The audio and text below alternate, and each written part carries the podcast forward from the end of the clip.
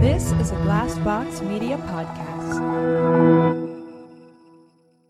This podcast is sponsored by Ramp. Are you the decision maker in your company? Consider this. For the first time in decades, there's a better option for a corporate card and spend management platform. Meet Ramp, the only corporate card and spend management system designed to help you spend less money so you can make more. Most corporate credit cards offer points as incentives, but those points amount to less than their worth in real cash value. Ramp's business cards offer you cash back, real money in your pocket. Plus, you control who spends what with each vendor. And Ramp software collects and verifies receipts automatically, which means you'll stop wasteful spending and close your books in hours instead of days. Businesses that use Ramp add up to 5% to their bottom line the first year. If you're a decision maker, adding Ramp could be one of the best decisions you've ever made. And now get $250 when you join Ramp for free. Just go to ramp.com slash easy. Ramp.com slash easy. R-A-M-P dot com slash easy. Cards issued by Sutton Bank and Celtic Bank members FDIC terms and conditions apply.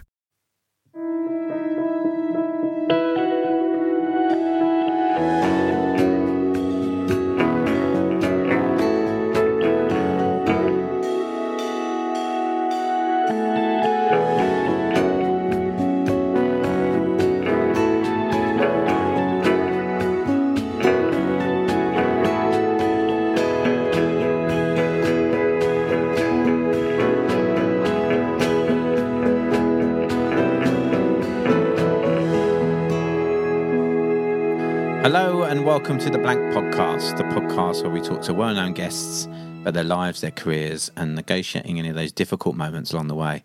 I'm Giles Paley-Phillips, and with me is Jimmy Daly. Not Jimmy again.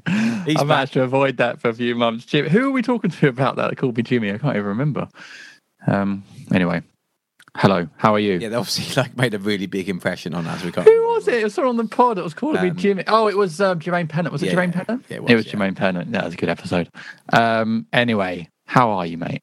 I'm very well, thanks. I'm sit, sitting here in the little studio with with my pussy cat standing, well, sleeping soundly Yeah. behind me, giving me a bit of Well. moral moral comfort and what's the other word? Moral Support. support. That's it. Yeah. I mean, to be fair, lovely little segue there because one of two cats that feature on this week's episode. Yes, of course. Yeah, I've got, totally forgot about that. Yeah. So our guest this week, Emma Forrest, has a cat as well, Della. I Della, believe, who is cat's name. named after Perry Mason's secretary, because her, her previous cat was called Perry after Perry Mason. There you go. Yeah. Beautifully done. So yeah, and, and Della does feature heavily, I would say, in, in, in Yeah, at yeah. least the first twenty minutes of the podcast. Yeah, certainly. If, if and on a- the socials as well. Yeah, if this was a video version of the, of the podcast, she would be in it for pretty much eighty or ninety percent of it. we um should we again? I know I do this so often with having production meetings live on air, but um should we be doing video? Should we be doing video stuff? Everyone, everyone now on podcast is Yeah, video. but that's not podcasting to me. That's YouTube stuff, isn't it? I mean, Yeah, I know. It's, I it's what do they think call it? Cross promotional or whatever you call it. Or no, I, I think no. I think we keep it real and keep it in the keep pos- it real. keep it in Yeah. the podcast like old school. You know, when Yeah. podcasts were just audio. You know, when it used to be like you know, radio. long. You know, the you know the long days of 2012. yeah, remember those you know, days? the long form interview podcast was just long, an audio. years of 2013. Yeah. No, I don't like all the video stuff. I mean, I see why people do it, and that's fine, but that's not, I don't think that's what I wanted to do when we started this podcast. I, I do think there is. Um, I understand people do video stuff because it's another platform, and some people consume their consume their stuff across platforms. Some might watch it on on TV, on YouTube, whatever. But I do think there is a bit more magic. Maybe it's our age, but there's more of a magic, I think, with just audio. Hmm. I think uh, I think there's you know just audio in your ears, whether you're on the bus or something, or on your phone while you're doing I don't know making dinner. There- There's something more magical about the the just audio connection. Maybe I'm going back to like a, a days of just radio and stuff, but Yeah, I don't know. Do, you- you agree? 1920s. Yeah. Um, Which obviously I'm I have huge memories of being born in 1984. Yeah, no, I've I think for podcasts, I've always and the long form interviews, I've always preferred the audio kind of thing because it is something you do while you're doing something else. So whatever it might be, it might be doing housework, or you might be going for a walk, cutting the grass, taking your dog for a walk, like you know, in the gym, whatever you know, the various obviously other things you could be doing. Uh, that that's what I like about it is you you've got this companionship for those various different things that you're doing. Whereas Yeah. you know, and I love visual mediums. I'm a bit hugely into films and TV and stuff, but I think I don't know if it needs you know it needs to be in a visual medium as well as as an audio one. I think a companionship is a really nice way of putting it, and also a good segue into this week's episode because we talked with Emma about being a bit of an introvert, spending time alone, spending time with people, being comfortable on your own. Something that comes up a lot during the episode as well. So, um, you know, again, you're giving me so many segues into the episode this. It's just, this is just beautiful. This is why we've been nominated for awards. You know, this is top quality audio gold. Yeah, yeah, oh, oh yeah, audio gold, yes, liquid gold. Uh, Liquid gold. Um, yeah, so yeah, Emma's new book is called Busy Being Free, and that's all a lot about her moving back to the UK after going through a breakup in, in her relationship and and talking about spending a lot more time on her own and, you know, yeah, I guess writing a book very rapidly in that period as well. Like she said something about three months it took her to write the entire thing, and then obviously she went through the long editing process. But creating that piece was in in that short space of time, and, and learning to. But yeah, be a, be, a, be be solitary and be on her own for a, a lot of the time. So that was um, really poignant stuff she was talking about with regards to that. But yeah, worth checking out the book for sure.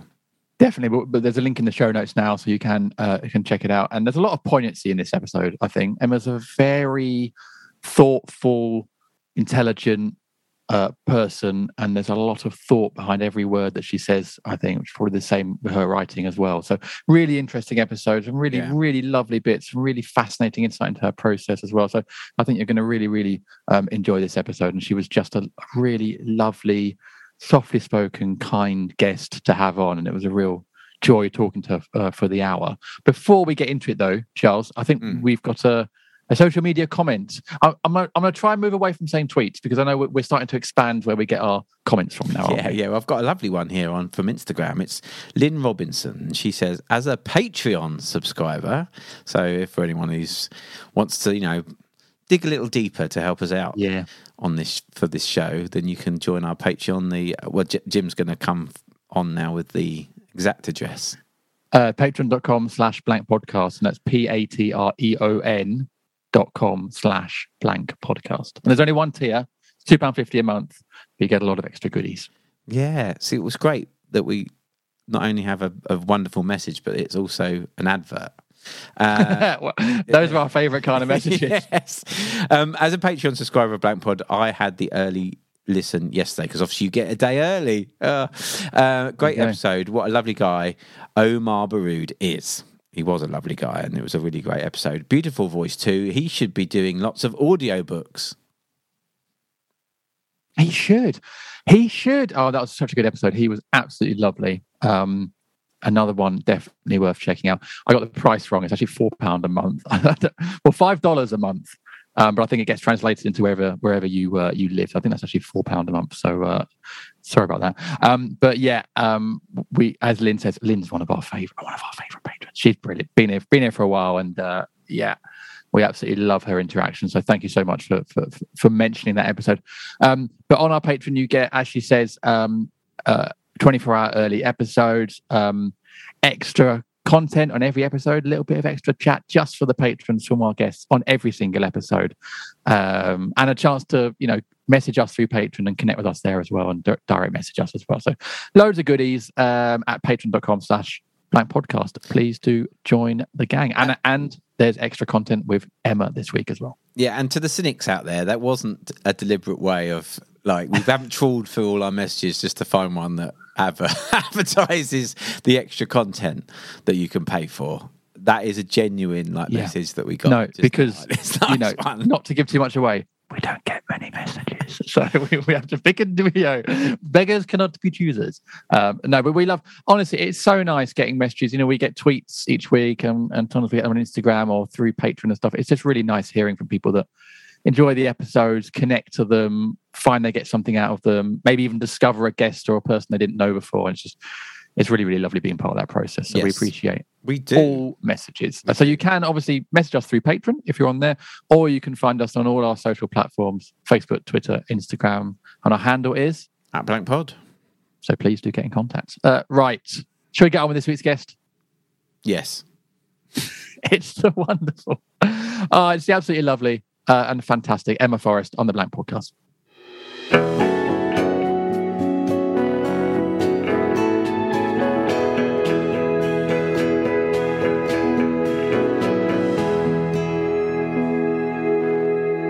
Well, Emma, it's fantastic to have you with us. Thank you so much for giving us some of your time today. Thank you for having me. Uh, um, now, your writing pedigree goes back to quite an early age. Because am I right in thinking that you started writing fairly young? Yeah, I mean, you're generous to say pedigree because that suggests it was always good. Um, I don't think it was. Um, I feel incredibly grateful that um, when I was first published at 15, that is pre internet. I Yeah. don't Yeah. think. I think you'd have to go to a lot of effort to find my earliest pieces in the Sunday Times because I think it's sort of like, don't they say a tattoo artist needs skin to practice on to learn to tattoo? And I think with writing, just to me, the early stuff I was learning how to write, because remember, I was 15, I not only had I not been to university, I hadn't finished school Yeah. um, and I never did finish school. So I was learning to write in progress, and I would guess that writing's not that great when I got there. Imagine being someone who gets a tattoo from an early tattoo artist. I'm sorry, Yes. mate. This is Yeah, I'm yeah. just learning. This is just a Yeah, practice. yeah, yeah. Sorry. Yeah. Someone's got to do it. I've got to have skin somewhere. I guess you practice on yourself. Yeah, maybe. no, I happen to know from research that apparently before they get to humans, they practice on stretched pig skin. Yes. Do you know, I've, Really? I've heard that. I've heard that before, actually. Yeah. Wow. So there you go. And Yeah. That's I'm, I've literally never thought about stretched pigskin in my life, and that's similar, I guess. Is it to Yeah. human yeah. skin? Now you can think about it all the time. wow, Every time I'm you put- learning. yeah. every episode Every- I learn something. It's good. It's good to learn. Well, it kind of reminds me a bit of um, Cameron Crowe in a way because he obviously started very young, and I imagine like having like yeah, having but I think about that all the time because it, Almost Famous is one of my favorite movies. It's so beautiful, but can you can but imagine how different that scenario is if it's a 16 year old girl instead yeah, of a 16 of year old course, boy. yeah, yeah, yeah, Yeah. absolutely, Um, yeah. It's a really, really different setup. And the main thing I- I've thought about that, you know, you get into adulthood and actually often resentments rather than fading away, they sort of gain clarity. You wake up and you're like, I should have been Yeah. even more upset about that thing that happened 20 years ago. And what I've realized with age is that um, actually the famous people, the musician, when I was at NME, um, as a really little person. I wasn't there long because, for the most part, the other writers were so unkind and un- and unpleasant. Um, and the musicians that I would interview or be around were much more welcoming and um, generous and less suspicious. Like I felt going into the NME, when I look back, it was like entering a place of suspicious villagers, kind of. And I do remember really clearly sort of the two people who were very kind because there were only, you know, two or two people. I just remember sort of that awful thing. Usually you think of it with school of like trying not to cry in front of people, trying not to cry in public, failing. Um, that was just so awful. And I guess and they were all men um, in their heads i guess they would look back and go oh well they were so young which they probably were because they were probably like 24 but i was 16 Yeah. um, so i get really cross when i look back on that because I realized I was already at a national newspaper. I was at Sunday Times. I was so uh, flattered when the NME asked if I wanted to go write for them. But then looking back, I realized those guys at the NME wanted it as a launch pad to get to national newspapers. So of course they were pissy about me. I shouldn't have been there. You know. Do you think is a Do you think it's a jealousy thing? Yeah, I I do, and I sort of would love a, a, a, reparations meeting with some of them because it was just it was just nasty. It was nasty stuff with people who are now have jobs as moral voices at national newspapers. Mm, um, yeah, uh, but uh, yeah, so that's funny because with lockdown, I think that happened for a lot of people. Is actually your uh, resentments often came into sharper focus. So you had time alone to polish them. you know? Yeah, and I guess yeah. um like you say, now in an internet age as well, we get to see what everybody's doing all of the time. Yeah, yeah, and how well they're doing it, or yeah. how you know, or how well they're received. And yeah. I suppose that adds to the the mix as well. yeah, bit. I mean, it's certainly Wait, I think I've got a cat about to walk in to match well, I've got mine, in a second. Yeah, mine's gonna, on the bed here on. behind us. Come in. Come in. Um, but uh, what were we saying before the cat bashed his way into the room, like in The Shining? the wonders um, of the internet. Yeah. yeah. Oh right. Yes. Yeah. So that comforting saying that it's yesterday's chip paper you know when yeah. someone writes whoa something that was a enormous leaping cat writes something nasty about you that obviously post internet doesn't hold true at all because it's part, you know what should be uh, yesterday's chip paper, yeah. even if it's incorrect, even if it's not fair, is is tombstone stuff now. Yeah, completely. Yeah. And also yeah. on the flip side of that, when you're talking about sort of you know the early work and stuff, and and, and yeah. learning on the job, and not maybe not being as good as you are now, certainly not as good as you are now, but maybe not as good as you wanted to be. Um, my first job was in local news as a reporter as well, so I remember that world and yeah, the absolute joy that you've written a story, you know it's not that good, and you know that yeah. by the next day, no one's going, or next week, no one's yeah. going to care about it because it's gone. Yeah. Whereas now, it's almost stuff that's used to like beat people with a stick with sometimes. Like you did this terrible cringe. I hate the word cringe and cringe word. Everyone uses it all the time over the internet. Everyone does something embarrassing at some point. It's just nature of life. But yeah, it's all it's all there forever. Yeah, yep, sure is. I think people are really surprised when they meet me now. Um, they thought, they were like, oh, I remember you standing on a table when you were 16 drunk. I was like, I didn't drink alcohol. I was a teenager. Like it was just like pure yeah. teenage mania, you know. And I've thought a lot as well about um, one of the most constant um, riposts and criticisms that both myself and Caitlin Moran got was, well, they're just fans. It was like uh, going back to almost famous with adulthood. What a weird criticism. Yeah. That's a really rubbish criticism. Yeah, we were. We were massive fans and were somehow able to express that in an interesting way, you know? So um, that annoys me too when I look back. And Caitlin and I have talked about this because we run into each other as grown up ladies. And yeah, that was a mess. That's a bonus, surely, isn't it? Being a fan. I would have thought, yeah. In almost yeah, famous it is, but again, there you go. That's the when you put fanship through the lens of it being young women instead of young men. Yeah, yeah, yeah, definitely. Can I just ask the name of your cat? Uh, this is Della.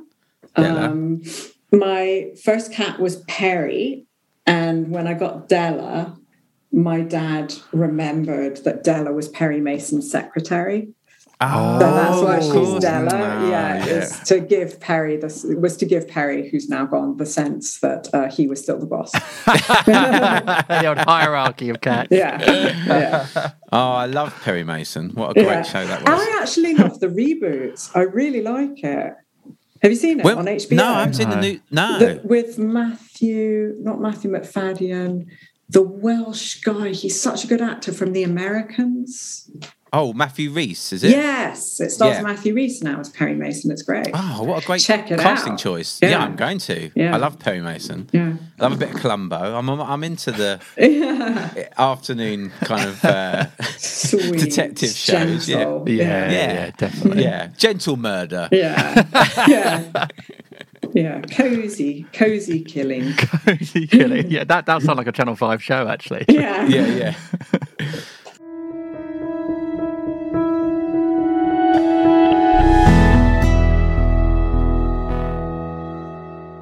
Getting kids off screens can lead to major family rows and sometimes some blank moments. We all know it needs to be managed. Everyone's seen those ads, but no one wants to be their kid's worst enemy. Now, Jim, do you ever wish that you could find something the entire family could enjoy reading together? Um, only all the time. I mean, I mean, my, my child's only three, and she's already glued to her iPad, um, which makes me feel like an absolutely uh, horrendous parent. And like, I would say as well, I completely agree. You never want to be the, your child's worst enemy, but sometimes you feel like you sort of have to be. So finding something sort of in between that everyone can get involved in. I mean, that's that's the dream, I think, as a parent, isn't it? That like everyone something everyone can enjoy. But I mean, it is it is hard finding kids. Uh, gifts, especially sort of like your boy's age is sort of eight to twelve. Like it can be difficult, can't it? I mean, yeah, where do you go from there? Well, it is tricky, and screens are so addictive. So, you know, what do you do? What can we What can we suggest to our listeners? Well, I've got actually the perfect thing. Um, Aquila, full of bright ideas for curious minds. Aquila, spelled A Q U I L A, isn't just a fun and educational monthly magazine. It's a club for bright and inquisitive kids who love to take on new challenges. Charles, this sounds great. Oh, it's a fantastic magazine. I have to ha- say, I had the honour of writing for Aquila from time to time, and it, yeah, it, it's not one of those magazines that does the cheap plastic tat on the front. Oh, yeah. you, yeah. Do you know the ones I mean? Yeah. You know that kind of stick-on promotional toys and all that kind of stuff. Yeah. Uh, that you lose after two minutes and then it's like somewhere in the living room in five pieces. Yeah, and ends up on landfill. Yeah. Instead, they're all about fascinating articles, plus genuinely challenging puzzles, craft activities, short stories written by some of the UK's leading children's authors, and myself, and the whole family can get involved with the fun. Oh, it sounds great. Yeah, Aquila, it's not available in newsagents. Uh, so to start your 12 month subscription, you go to aquila.co.uk. That's www.aquila.co.uk. And if you type in the promo code blank pod, that's all one word, you get 20% off. Uh, that's a great deal. It's an amazing deal. And do you know what's even better, Jim? Aquila is delivered in 91 countries worldwide, so you can receive your subscription wherever you're listening to this podcast. I can't wait. I can't wait to. Uh, to And as we to- know, we're big in Cuba. We are big in Cuba, exactly. This sounds absolutely brilliant. And I love the deal as well uh, for our listeners. So subscribe today at aquila.co.uk. That's A Q U I L A.co.uk slash blank pod. That's aquila.co.uk slash blank pod.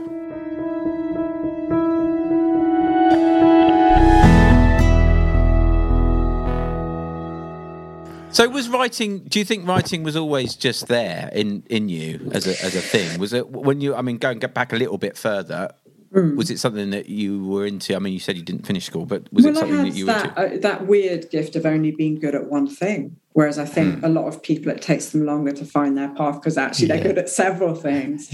Um, but I was not. I mean, I could. I mean, I think I'm probably numerically dyslexic. Like again, talking about crying in public, I used to look at the blackboard while the maths teacher was literally going, answer this sum. It's like three plus six. What is it? And I just couldn't Yeah. see it or do Oh, I, it. I hear you Yeah. totally on that. I honestly, I, I, I failed my maths GCSE. I got an an E, Yeah. and then the following year I retook it Yeah. with extra tutoring, and I got an F. Wow, that's really impressive. It's actually, impressive. that's that's like dedication. yeah. How how how much worse can I do at Yeah. this subject? um, but I did do okay in subjects I could bullshit, you know. But I liked them as well. I liked philosophy and classics, and I mean, Yeah. it's so brilliant that I, I that, that Boris is the classics buff because that is such an excellent subject for people who can just talk their way out. So true. I did it. um, yep, I see myself in in in that. Um, but uh, no, I just sort of I was good at, writing, sort of without trying. I wasn't brilliant at it without trying because I've since learned how to try and how to work much harder um, and i've gotten a lot better but i was good at it sort of with very little um, effort and um, it, it ha- and by that what i mean is that like if you look at my first novel it doesn't what it doesn't have is much of a structure, but it has because I didn't know how and I didn't do the work. But it has a flow and an energy, and it's sort of like a big parade that distracts you from from the, the technical skill that isn't there. Um, and the people who love Namedropper, who love that first novel that I did start writing when I was 19 and published when I was 21, they they don't care that, that Ah, there's yeah. absolutely no stru- Yeah. structural success there. It's just sort of the the the the the life in it. What I learned once I started working in Hollywood as a screenwriter is you can basically anyone can learn to construct what we call the IKEA cabinet, like can follow the structure, Yeah. follow the instructions to build the IKEA cabinet that is a script. But what you can't learn is voice, you know, as cliche as that sounds. And when you think about the ones who break through, whether they're your taste or not, certainly Aaron Sorkin has his voice, Yeah. you yeah. know. Yeah. Um, uh, uh, Pamela Adlon of Better Things has her voice. And it actually pertains to the singer songwriters that we love, or certainly that I love, is that they all, as obvious a thing as it sounds, they sing in their own accent. So Dylan sings in his accent, Yeah. Bowie sings in his accent. Yeah. Um, uh, uh, uh, one of my favorites, Paul Simon, you know, as rated as he is, I still think he's underrated, sings in his speaking accent. And if you can apply that to writing, to prose, that's kind of magic. I completely agree. Completely agree. Yeah. And th- this this might be the most maybe cliched and worst question I've ever asked a guest on this podcast. so I. I apologise in advance. Yeah, But because I, I I I've got into comedy and people would say the same thing. You'll find your voice, and once you find your voice in comedy, then it all becomes sort of easier and truer and more relatable, Yeah. and etc. etc. And it's true. Was there a moment then when? Oh, this is such a bad question. Was there a moment when you did find that voice, or you realised it was happening, or No, because like I say, for me, it's the it's the reverse, it's reverse engineering that I always had the voice. What I didn't have was necessarily the ability to get from A to B.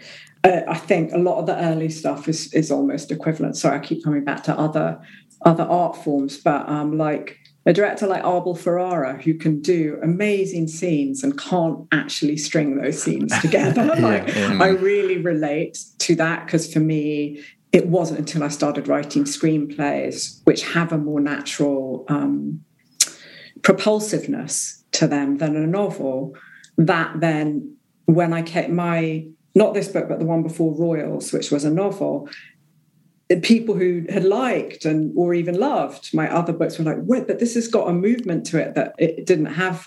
For I was like, yeah, that I just learned that from writing scripts. yeah, Yeah. but and Yeah, because I've, I've writ- sorry, Jim. I was going to say I've, I've recently written.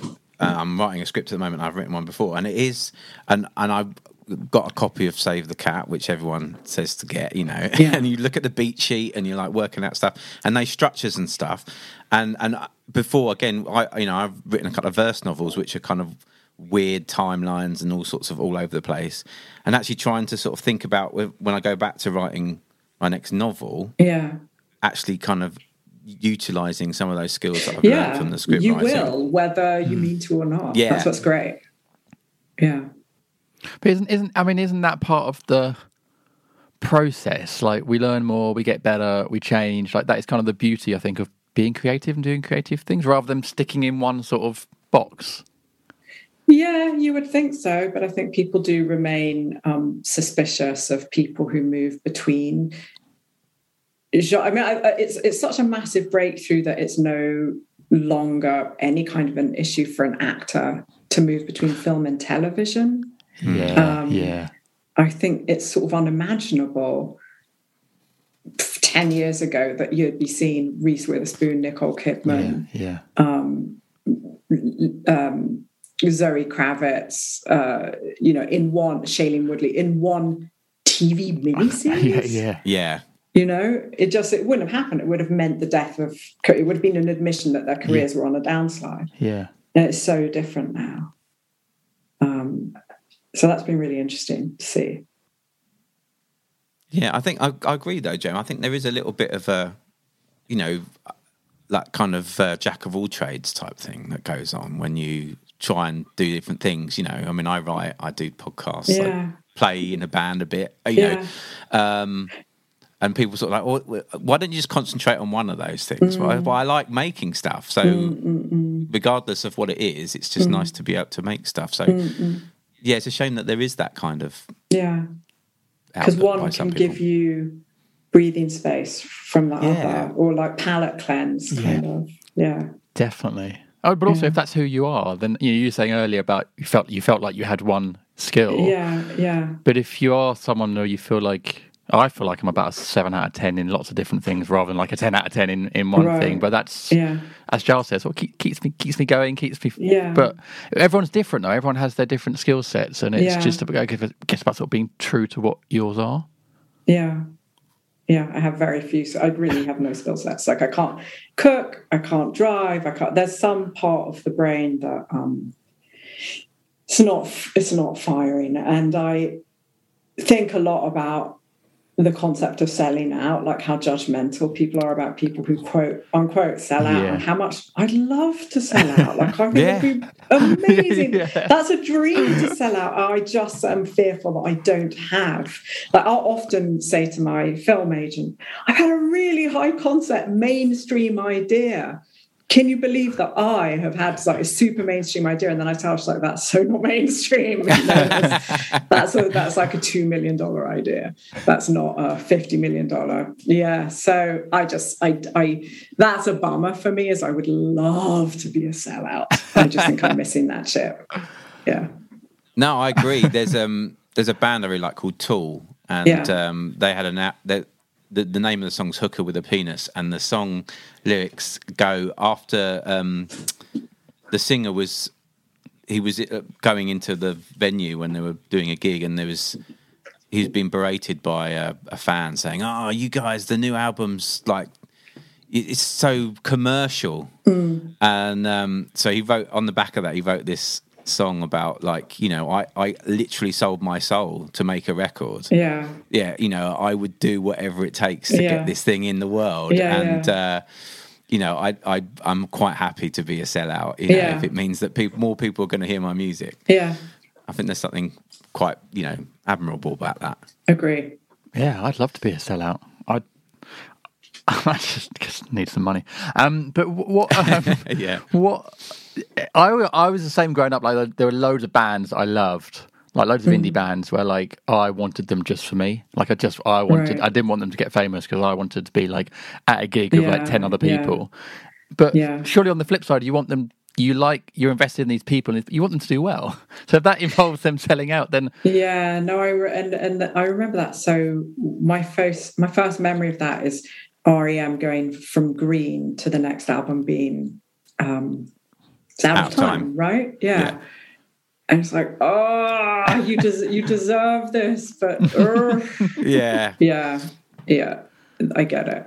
Yeah, I think it was shiny happy people that kind of yeah, people. Oh, they've done some stuff with the B52s. They're quite commercial. Oh, yeah. yeah. once you wrote the B52s, it's over. But but but but that's weird as well because I mean B52s I adore them and they made some of the like craziest like Rock Lobster is such a crazy Yeah. genius Yeah. piece of avant-garde Yeah. pop classic. Um so yeah they they they made that leap too. Do you, do you guys Yeah. think that's a that's an as, that's an age thing? As, as you get older, like, and going back to like the standing on tables, teenage angst kind of stuff. But like as you get older, you do have a s- you do sort of a slightly more um, wider view of the world, and you realise actually how things work, and actually what's more important than other stuff. It's maybe just just just an age thing. You get older, you get slightly more sort of wiser about these kind of things.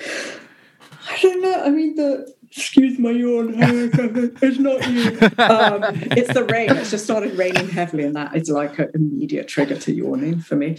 Um, I do you know what made me feel pleasantly middle aged uh, culturally is I'm so affronted by euphoria. I'm not having it. I tried watching an episode and I was like, this is not okay. You do not take teenage actors, you do not take 18 and 19 year olds and put them in these sexual situations mm. that are going to get screen grabbed and will mm. live on the, to go back to how we started talking and live on the internet for the rest of their lives. Mm. This is not okay. You, even if they feel like as a 19 year old actor that they're fine with doing that scene. You protect yeah little mm. people. Yeah. You protect young people.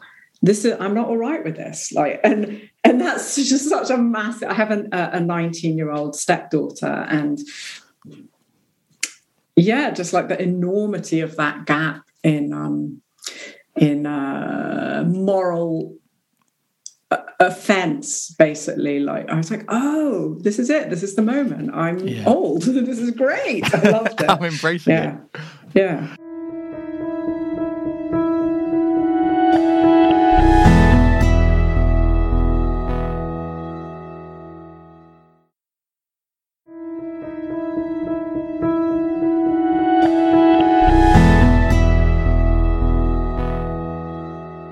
I find I get offended quite a lot these days, and I'm, I'm, I'm I know that, I know that's like a, a, stick that's used to beat people with. Oh, you get over offended and stuff, but I see quite a lot of stuff on social media sometimes that I think like, oh no, I, I block and mute a lot because I just think I, I don't. I, see even on like I've joined fantasy football Twitter, um, which is uh, my way of crowbarring football in again to every episode. And um, I literally joined it just so I could f- just follow fantasy football stuff. But I'm seeing, I saw a really transphobic tweet the other day, so I blocked that person straight away. But I see this stuff creeping in, and like I can't like scroll and go. I have to block or reply and say you can't say that and stuff. Interesting. Do you have? So I have it. I don't have them on my phone. If I want to go on Twitter or Instagram, I have to log back in and look.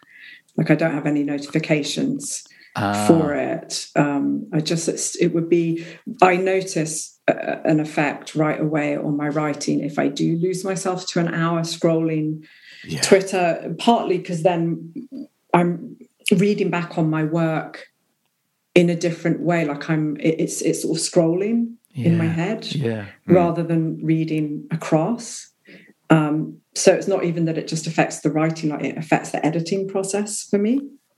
Um, so I do. I, I'll come on and off twice a day. Like I look in the morning, I look at night.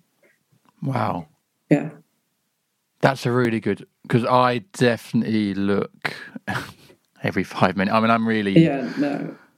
Do you know what? It's really worth having a look at those. Do you know what? Go into your phone settings and look at your usage. God, shall I? Well, those apps, and don't you'll be, do that. or, or yeah. well, it, yeah. it, it, can be quite stark when you yeah. start to think, "I've actually I've spent three hours today looking at Twitter or Instagram." I'm going to look now. And we, I could have like used that three hours to be writing a couple of pages of script that I'm struggling to do because I keep looking at, at the internet. Um, I, I, agree. I'm the same as you. I've been trying to sort of avoid social media in general, mm. particularly when I'm in the midst of writing something. Mm. Um, because I, I noticed how uh, you know you just kind of switch into that the addictive qualities of it. Mm. Um, it's just a bit dangerous. I'm not mm. suggesting you have to do that, Jim, right now. But, I just, um, I'm, I'm intrigued. I'm, I mean, I mean, last episode, I was, what was I going to do? I was going to unfriend someone on Facebook, and that was, I left it as a cliffhanger. haven't revealed yet if I did it or not. Um, but yeah, um, yeah, I'm slightly worried actually about what I can't actually find it on here, which is probably probably for the best. Um, slightly worried about what that would say, but I am fully aware that like we only have a certain amount of energy and um, brain space and energy in that throughout the day. So I completely understand right. that. Like, well, I mean, like because the the writing of mine that I like, like I really like this book. I like the book before. I love them.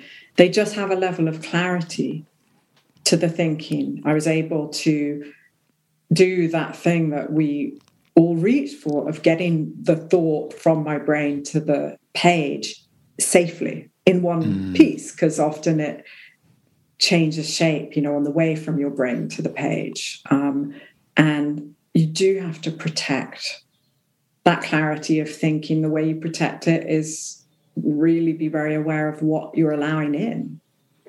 Yeah you know, because it does have an effect.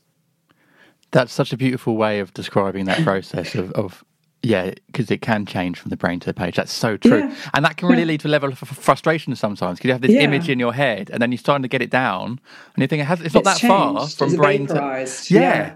and it's really it can lead to real sort of frustration, can't it? Yeah, yeah, yeah. Take, Talking about take process. less. Yeah, yeah, Go on. yeah. Yeah. So, go on, I was gonna, well, I was going to ask you a bit about your Yeah. your writing process. Always interesting to talk to other writers about their Yeah. process. Do you have a set process, Well, or I'll does it change? Yeah, I'll expect to to write. Do you know what? I've just realised it's all of akin to they say um, like if you date someone for a year, then overcoming the breakup's going to take the same amount of time or half the time that you Yes, dated, whatever. yeah, so yeah.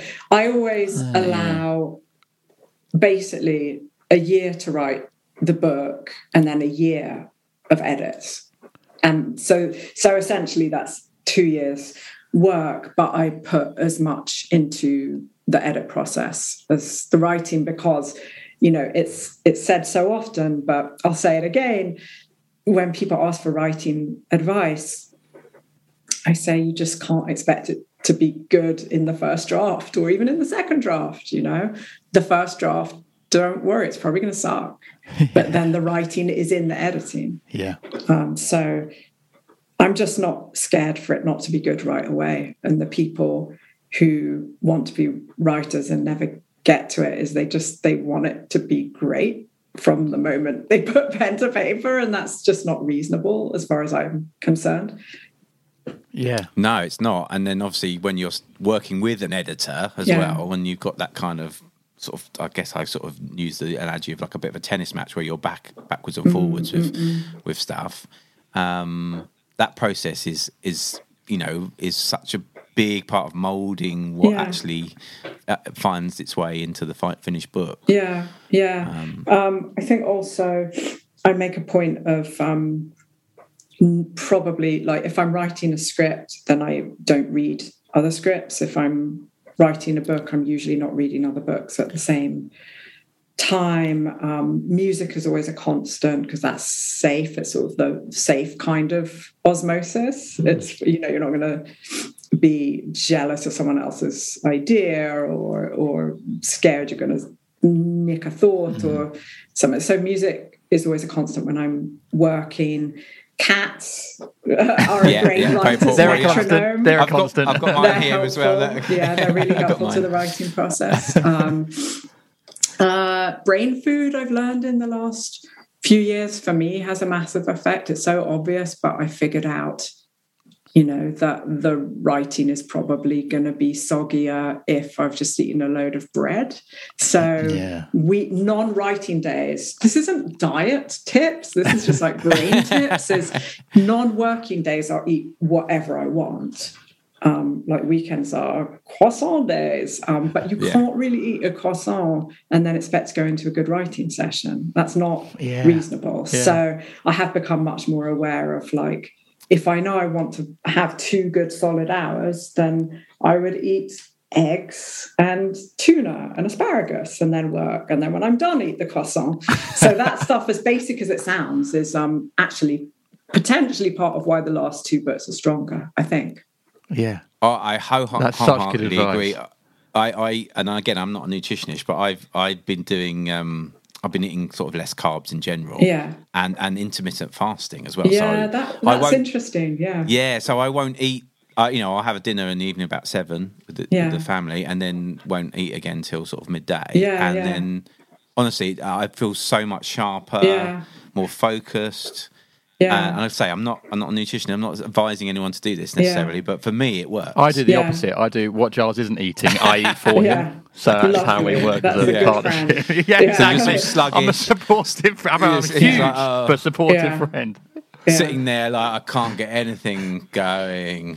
Yeah. It's such I a- yeah. also I always keep a notebook on either side of the bed because I get a lot of ideas in my sleep and I've really learned to force myself Mm. to wait, you know, you know, you're like, I'll remember in the morning. I'll remember you just You don't. do. So Yeah, I yeah. force myself to wake up even if it kind of messes up my sleep just to write down whatever. Because Royals the last novel, I it was I don't know if this will ever happen to me again, it was a very weird spiritual experience because not only was a lot of the plot coming to me at night in dreams, it was coming sequentially, like it was coming in the right order, Wow. which is just weird. And I, uh, I was going through a divorce at the time, and I feel like it was almost the universe's balancing act Yeah. to give me something back and keep me feeling safe.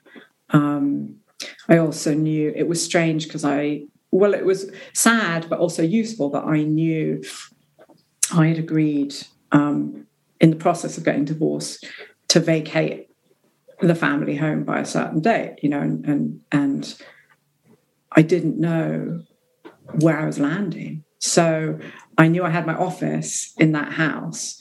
And I that's the only book I've ever written in three months Wow. because I just didn't know what was coming next. So uh, that is the that could have totally thrown me, but actually I was more focused than I've ever been.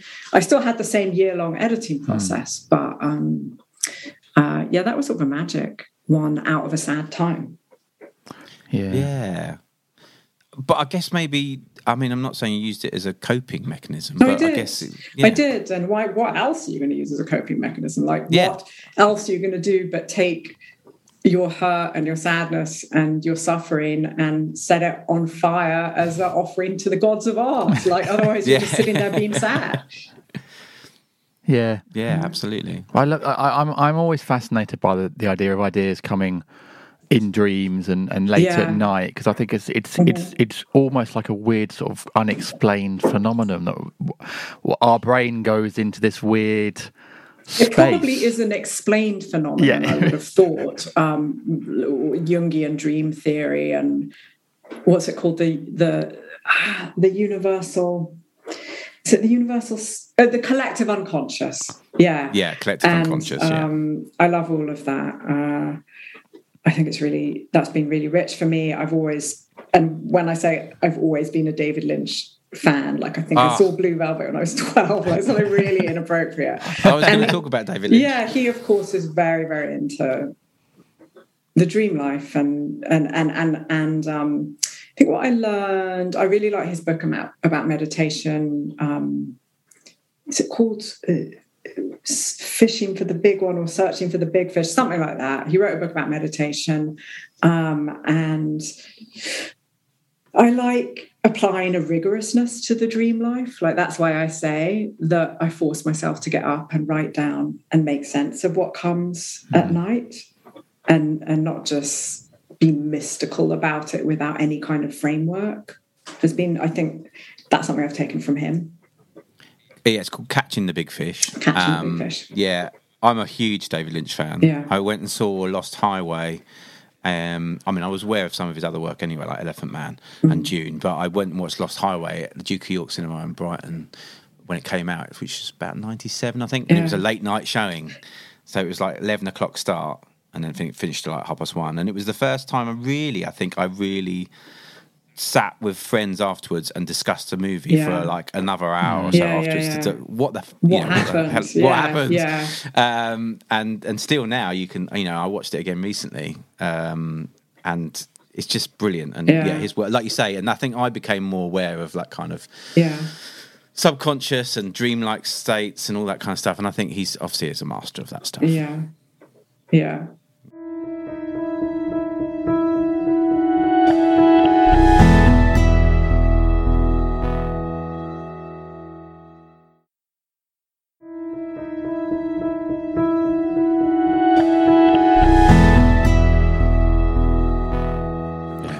There's a real there's a real beauty in sharing art with people, isn't there? Like that that I haven't been to cinema with mates for a long, long time and being able to, but I love that moment of watching something together and having that sort of shared experience and then discussing it. I mean I, I guess maybe these days it's it's moved to like watching stuff on Netflix with your partner and in fact Miranda and I finished a series last night where we were both very underwhelmed by the finale. Yeah. but No. it was a shared thing. We could talk about it, and we were talking about, oh, I didn't didn't think they answered enough questions there, etc., etc., and stuff. But that's kind of the beauty of a lot of art, I think, is being able to. It's nice. It, it's so nice sometimes having your own little thing, your own a book that only you love or a show you only love and immerse yourself in it. But it's nice also sort of sharing that art with other people. I think, especially close people. Conversely, there's nothing that makes you feel as adrift from humanity as not getting a cultural phenomenon. Yeah. That's why you know I talk about it almost every time I make anything. Is Rumours by Fleetwood Mac is such a comfort to me because the idea that I think doesn't it remain the biggest selling album of the of the certainly of the seventies. I, think, it's up there. It's Yeah. definitely up there. I. Is is just so beautiful and Yeah. was always so rich and comforting to me from like a really really really young age and i remember so clearly being in my bedroom as an 11 year old knowing like when you turn it- t- turning over the vinyl and memorizing which is side A and which is side B and knowing oh I must be about to fall asleep because I'm at oh daddy now. And Yeah. and um yeah that's that's a real comfort. And then I just feel so lost when there's I didn't understand normal people at all at all. Like I I, re- I like I enjoyed her book. I liked reading conversations with friends and I liked reading normal people she has something I could never do. It's so I think she's super talented and very detached, you know, whereas I'm like, everything's overflowing. um, so I there's something pleasing to me always reading something that I can't do myself. Um, but that Yeah. TV show is just like, you know, I tried for me, what I always get with movies or TV that can be problematic is within five minutes, I just go, fake world, don't believe it. Or I don't, Yeah. or I'm in. Yeah. Or I'm Yeah. in. Yeah. And with this, I was Yeah. like, yeah, this is all about the director. Fake world, don't believe it, done. I'm really bad at giving things a, a shot and set it. But but you know, there's a lot of films. Like I, I- I take great pleasure, I have to say, in walking out of movies. Really? and Oh, okay. plays. Yeah, I think that's Yeah. like, oh, all right. Yeah. Um, yeah. but I know for sure it's always frustrated boyfriends that, you know, after six and a half minutes, I'm like, Mm-mm, no, done. like, try it. Nope. I do not like this taste. Has there been anything that you've gone back to another time and been like, oh, I actually I read this wrong or I missed something or or even reinforced it? No, I was right. This is terrible. let me think, let me think, let me think. Is there anything I've gone back to? It's not coming off the top of my head. I mean, there's also things, um, it, again, like another example of the Fleetwood Mac thing of it just like feeling like, oh, thank God people love this. I feel good about humanity as I absolutely love Dolly Alderton's writing. And I have ever since I first read uh, like her, her half a page dating column in the Sunday Times Yeah. years ago. It's like, oh my God, this is a writer. This is a real writer. You know, this is real voice. She's so good. She's so alive. Often it's as simple as that. It's like, do they feel like they're alive? Yeah. um, Yeah. And so that that that her memoir was such a sort of juggernaut phenomenon. When I read it, it's like, yes, I belong with other humans. You don't need to pen me off from society. Um, so yeah, she's someone that just makes me feel really um, hopeful about humanity and my own humanity. She's got a show. She's got a show out on Netflix. and I think it's lovely too. Yeah, it's on the BBC. BBC, on sorry, yeah. I, Player. Yeah. Yeah. Um, so, and, and Caitlin Moran stuff too. It's just like she's just a great writer. She just is. Like I know that they're um, ah, what's the right? They're they're they're they're almost brands, you know, beyond their own whether they like it or not, you know. Mm. But they're yeah. just so gifted. This, see, this is you going back to being a fan again from earlier. You know, a fan of but of of, of Right, work. but also being very aware of my place that I'm a cult classic. You know, I'm a cult classic. It goes back to the idea of selling out. yeah. I would write a juggernaut thing like that if I could. I don't know how. Yeah. Um, it's really interesting. I haven't. I, I can't quite unpick it. I wonder if that stuff is learnable. Um, and on the other hand, I'm very grateful for the letters I get. You know, when people find your stuff. I was going to say yeah because you're Yeah. talk, you're Yeah. talking so like passionately about these other people's work, but there'll be other people who feel exactly the same about you. So how do you find that from the flip side? Um, what's been hard to learn, and I've learned it with age and experiences, uh, putting up walls isn't the right. Just writing back and saying, you know, thank you very much, I really appreciate it. And then very often people want to engage you in a back and forth and just having the courage to say, hey, I, I, I can't, you Yeah. know, best of luck. Thank Yeah. you. It means a lot. I'm Yeah. not going to keep talking with you. Whereas before it was like, you just like being pen pals with troubled people and trying to help. And, and obviously when you write a memoir like Your Voice in My Head, that's so much about mental health, you get a lot of letters about mental health and, and understanding that my uh, my equilibrium, my mm. mental health Yeah. is predicated on not being how easy it can be to let other people's mental disorder bleed in and mm. have an effect on your own and mm. having to say i can't you know has has been a a learning curve yeah there's the cat on cue Yeah, because I think. Yeah. Oh, go on, Joel. Sorry. No, I was going to say I, I I- I understand that totally Yeah. as well, and I think um, again keep going about social media because because we have platforms where Yeah. people can kind of contact us readily. Yeah. yeah Um, that you know, it's almost like people sort of think that it is um, obvious that you would want to talk about your stuff, Yeah. you know, in that way, Yeah. and um, and sometimes it isn't easy to do that. And like you Yeah. say, you d- we often do take on other people's emotions Yeah. and and and and headspaces. Yeah, yeah. or Um, even just, you know, very well meaning people writing and saying, I loved your book so much. Blah, blah, blah. I've had strange things happen in my life. I was thinking this might be a book. What do you think of this? I'm like, I, I Yeah. can't. Yeah. It's Yeah. really hard. Yeah. Yeah. Yeah. Because Yeah, as you say, Can't, it probably. best of luck. Yeah, with it. completely, and Yeah. and, Yeah. and and uh, and that's so that's totally okay to say that because Yeah. it it comes back to the old sort of like looking after number one first. If you look after yourself, Mm. then you know if you don't, then you can't even be in a position to reply to people best of luck and stuff. yeah, You have to make yeah. sure that you're okay first. But as you said, Yeah. I think a lot of it probably comes from good places from people well intentioned Of people course who it does, and yeah. they connect they're connecting to you so that's obviously Yeah. lovely but you, you have to know your boundaries and your limits to ke- Yeah. keep yourself safe before Yeah. anything else Yeah. Yeah. Correct. Tell me about the screenwriting. How did you get into doing that in the first place? Um, I was. Um, I'd love to tell the whole story. One day I'll tell. Maybe next memoir I'll tell the whole. I'll name the names. But um, where you know, an interesting thing is that um, there was a really good, really lovely review for my new memoir in the Observer, and um, the writer did mention.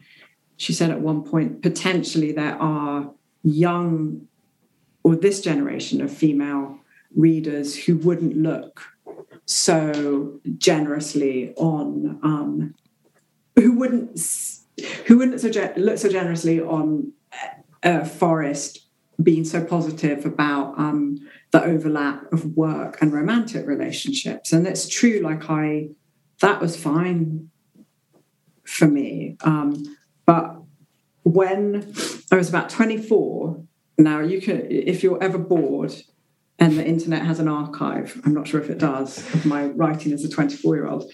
You can go through and see if you can try and figure out who this was. I did so many interviews. I remember being sent to interview someone when I was 24, it, uh, being sent in LA and being like, oh shit, I'm in love with this person. By the end of the interview, I was like, I love them, which is like an interview is such a celebrity profile is such a weird setup because it's by definition the successful one is sort of for enforced intimacy yeah with mm. people Yeah. who because of their position very often don't get to have real conversations with Yeah. people so i went home really shaken from this interview like just feeling ill with what just happened yeah and within about three hours, I got an email from that person saying, I hope you don't mind. I got your, well, I don't think they said, I hope you don't mind because they're not the sort of person to mind.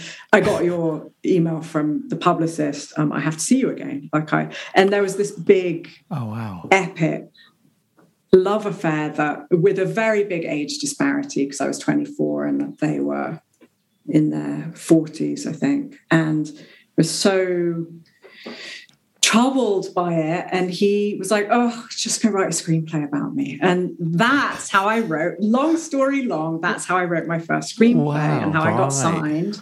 I was like, fuck you, I will go and do that.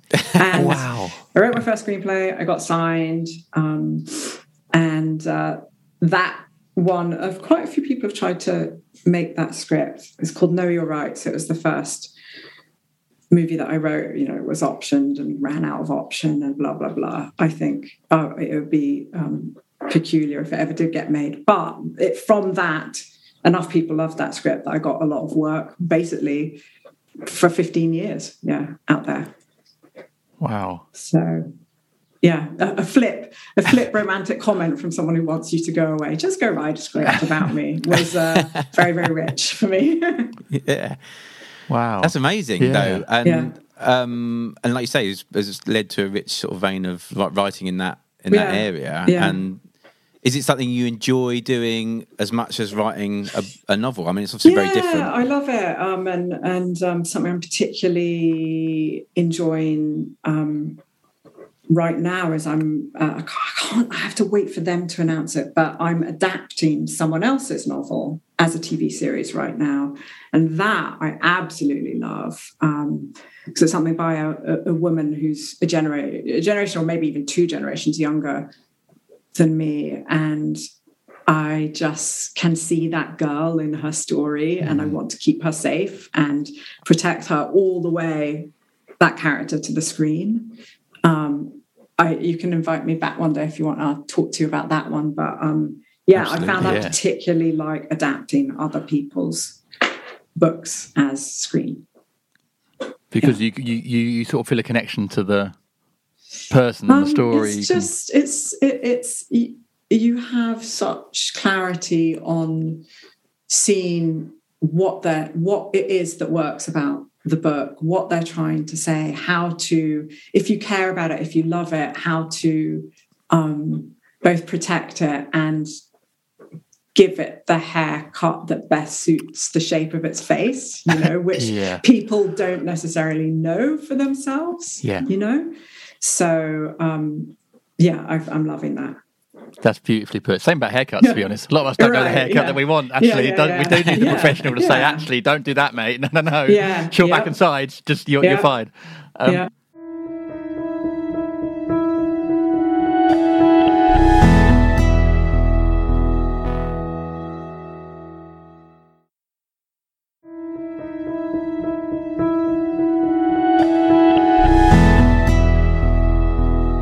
Tell us about your latest book, which came out very recently as well, didn't it? I think. It did. Yeah, It busy being free. out. Yeah. Um, busy being free is. I think I'm going to feel okay writing a memoir once a decade. So it's 10 years Yeah. after my first memoir, Your Voice in My Head.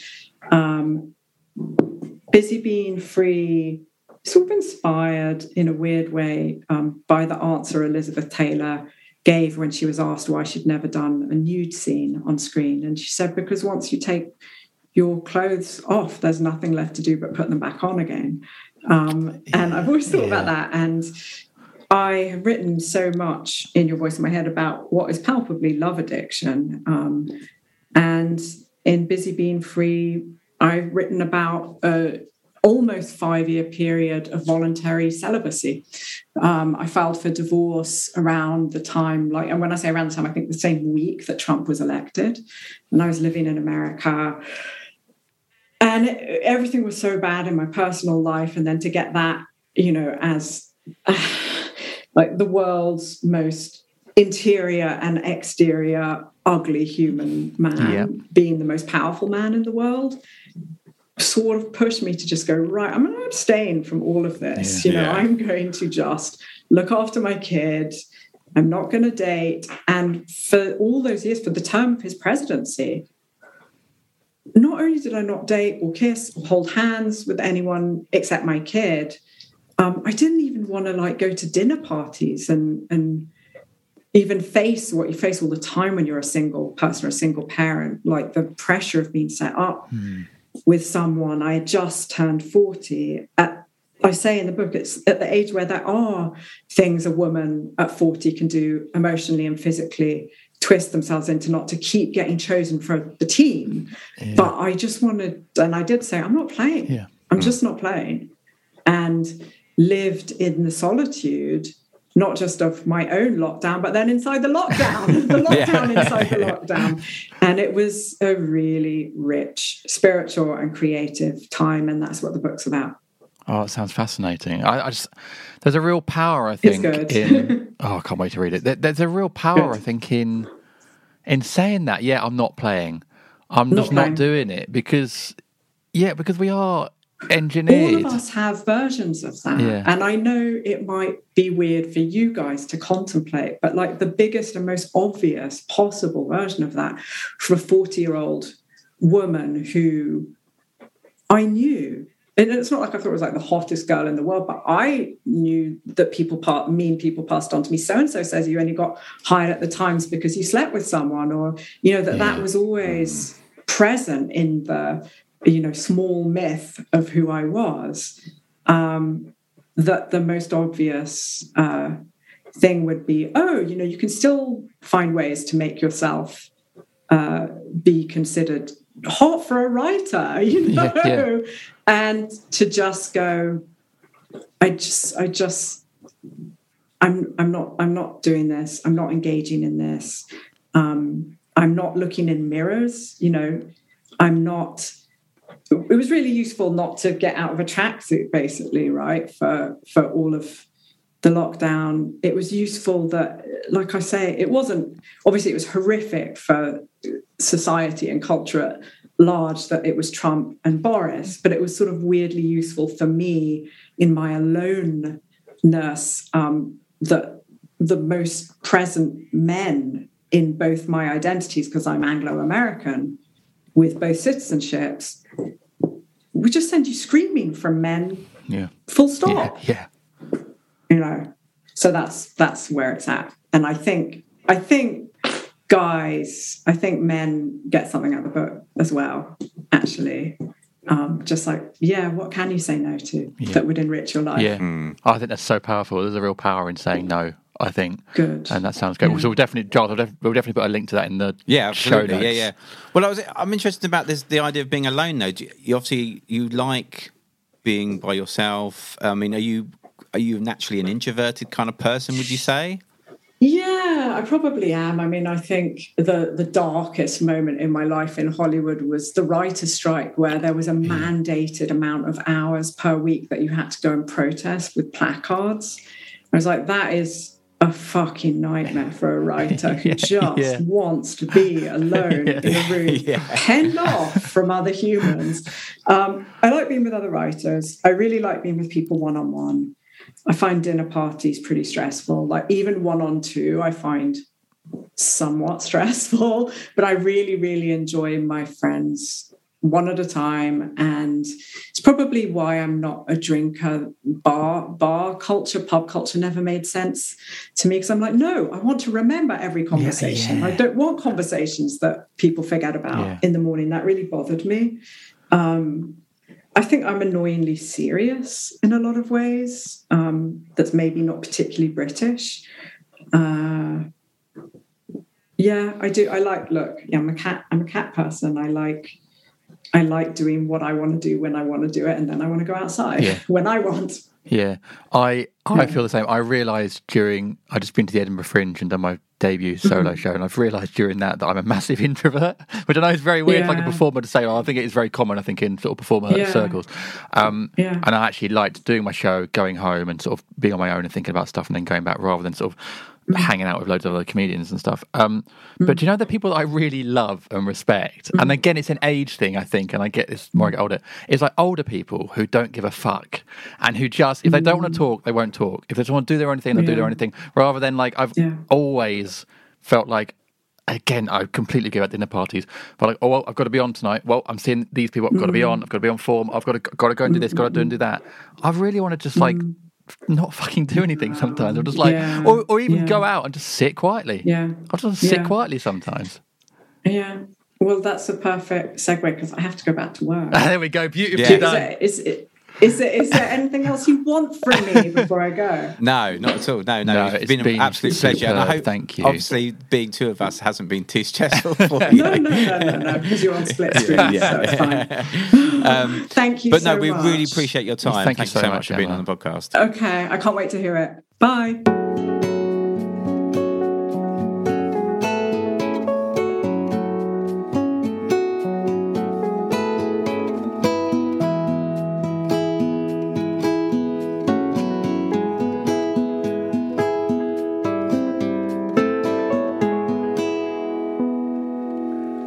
Emma Forrest on the Blank podcast. What a fantastic guest. So many lovely little nuggets of information and truth and advice in there and just you know really wrapped up in a lovely hour with a lovely person. You can you can really get a sense of her kindness and her thoughtfulness um, through to spending an hour with her. So I really, really enjoyed it. Thank you so much, Emma, coming on. You know, really appreciate her giving us her time and meeting Della as well. You know, we got we got we got two for one. Yeah, we and, did, we Uh, did, it was yeah. it was a great time. Yeah, no, it was a fantastic conversation. Like you say, we got lots out of it. I mean, I made lots of notes of different because obviously we, we on social media we do audiograms so people can hear a little snippet from the from the episode, and there were so many different bits. So I was thinking, oh, that'd be a really good bit for the audiogram. Yeah. So yeah, lots of things to take, lots of takeaways, and um, yeah, like you say, very thoughtful and um, smart lady, and uh, very very excited to talk to her. And uh, yeah, I'm really big fan of her work. So yeah, it was great to have her on. Yeah, I just think it's. I, I mean, I just think it's nice when you get someone who's um, comfortable in themselves and comfortable talking about being alone and uh, and being an introvert, which I definitely am as well. And just you know, it's it's it's nice when you hear someone who is true to themselves, but talks about that. You know, talks about their journey. She talks about you know changing as a person from younger to older and getting into the industry early doors and some of the horrible people that she dealt with early doors in the music Mm. industry and stuff. You know, lots of honesty in that conversation, which you know we really appreciate because it is what makes this podcast what it is. I think when people are able to be honest and open up about stuff. So yeah, really appreciate Emma's time and and, and chat in that regard. Yeah, absolutely. Yeah, thank you, Emma. Um, another great pod, and that's another week done, Jim.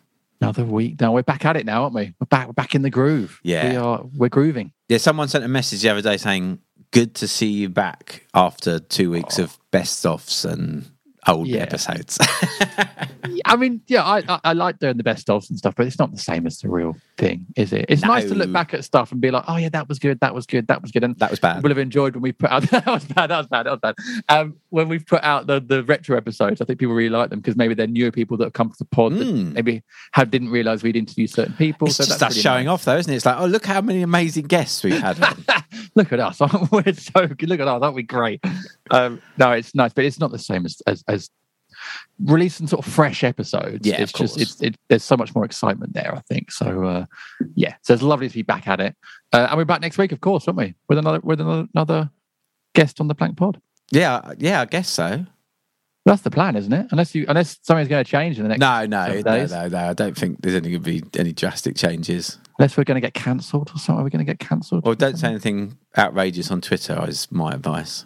I tend not. I really tend not to. Yeah, me to be neither. honest. Yeah, it's not my vibe at all. Yeah, Cool. Okay. Well, you know, hopefully in the next seven days, neither of us will say anything outrageous on social media, and then we'll be Yeah. back next week. yeah. Hopefully, yeah. there we- isn't an hope- in- episode- between now and then, we won't be cancelled. If, if there isn't an episode next week, something's happened. Um, but no, we'll be back next week. So have a great week, listeners. Thanks so much. Again, join our Patreon if you fancy some extra goodies, patreon.com slash blank podcast. Uh, and thanks to all our patrons as well, of course, for their support. But in the meantime, have a great week. Giles, have a good week, mate. Don't get cancelled. Likewise, Jim. Don't get cancelled. Good, good advice. Good advice. Uh, and we'll see you all again. That's next like week a sign off now. That should be Good night. Good, sign off. good luck. Good night. Don't get cancelled. Don't get cancelled. I genuinely think that'll be our uh, that'll be our sign off. Um, actually, it's another T-shirt, isn't it? Like Have a a t-shirt. Yeah, don't get cancelled. Got to start writing this down. Anyway, have a great week, everyone, and we'll see you next week. Goodbye.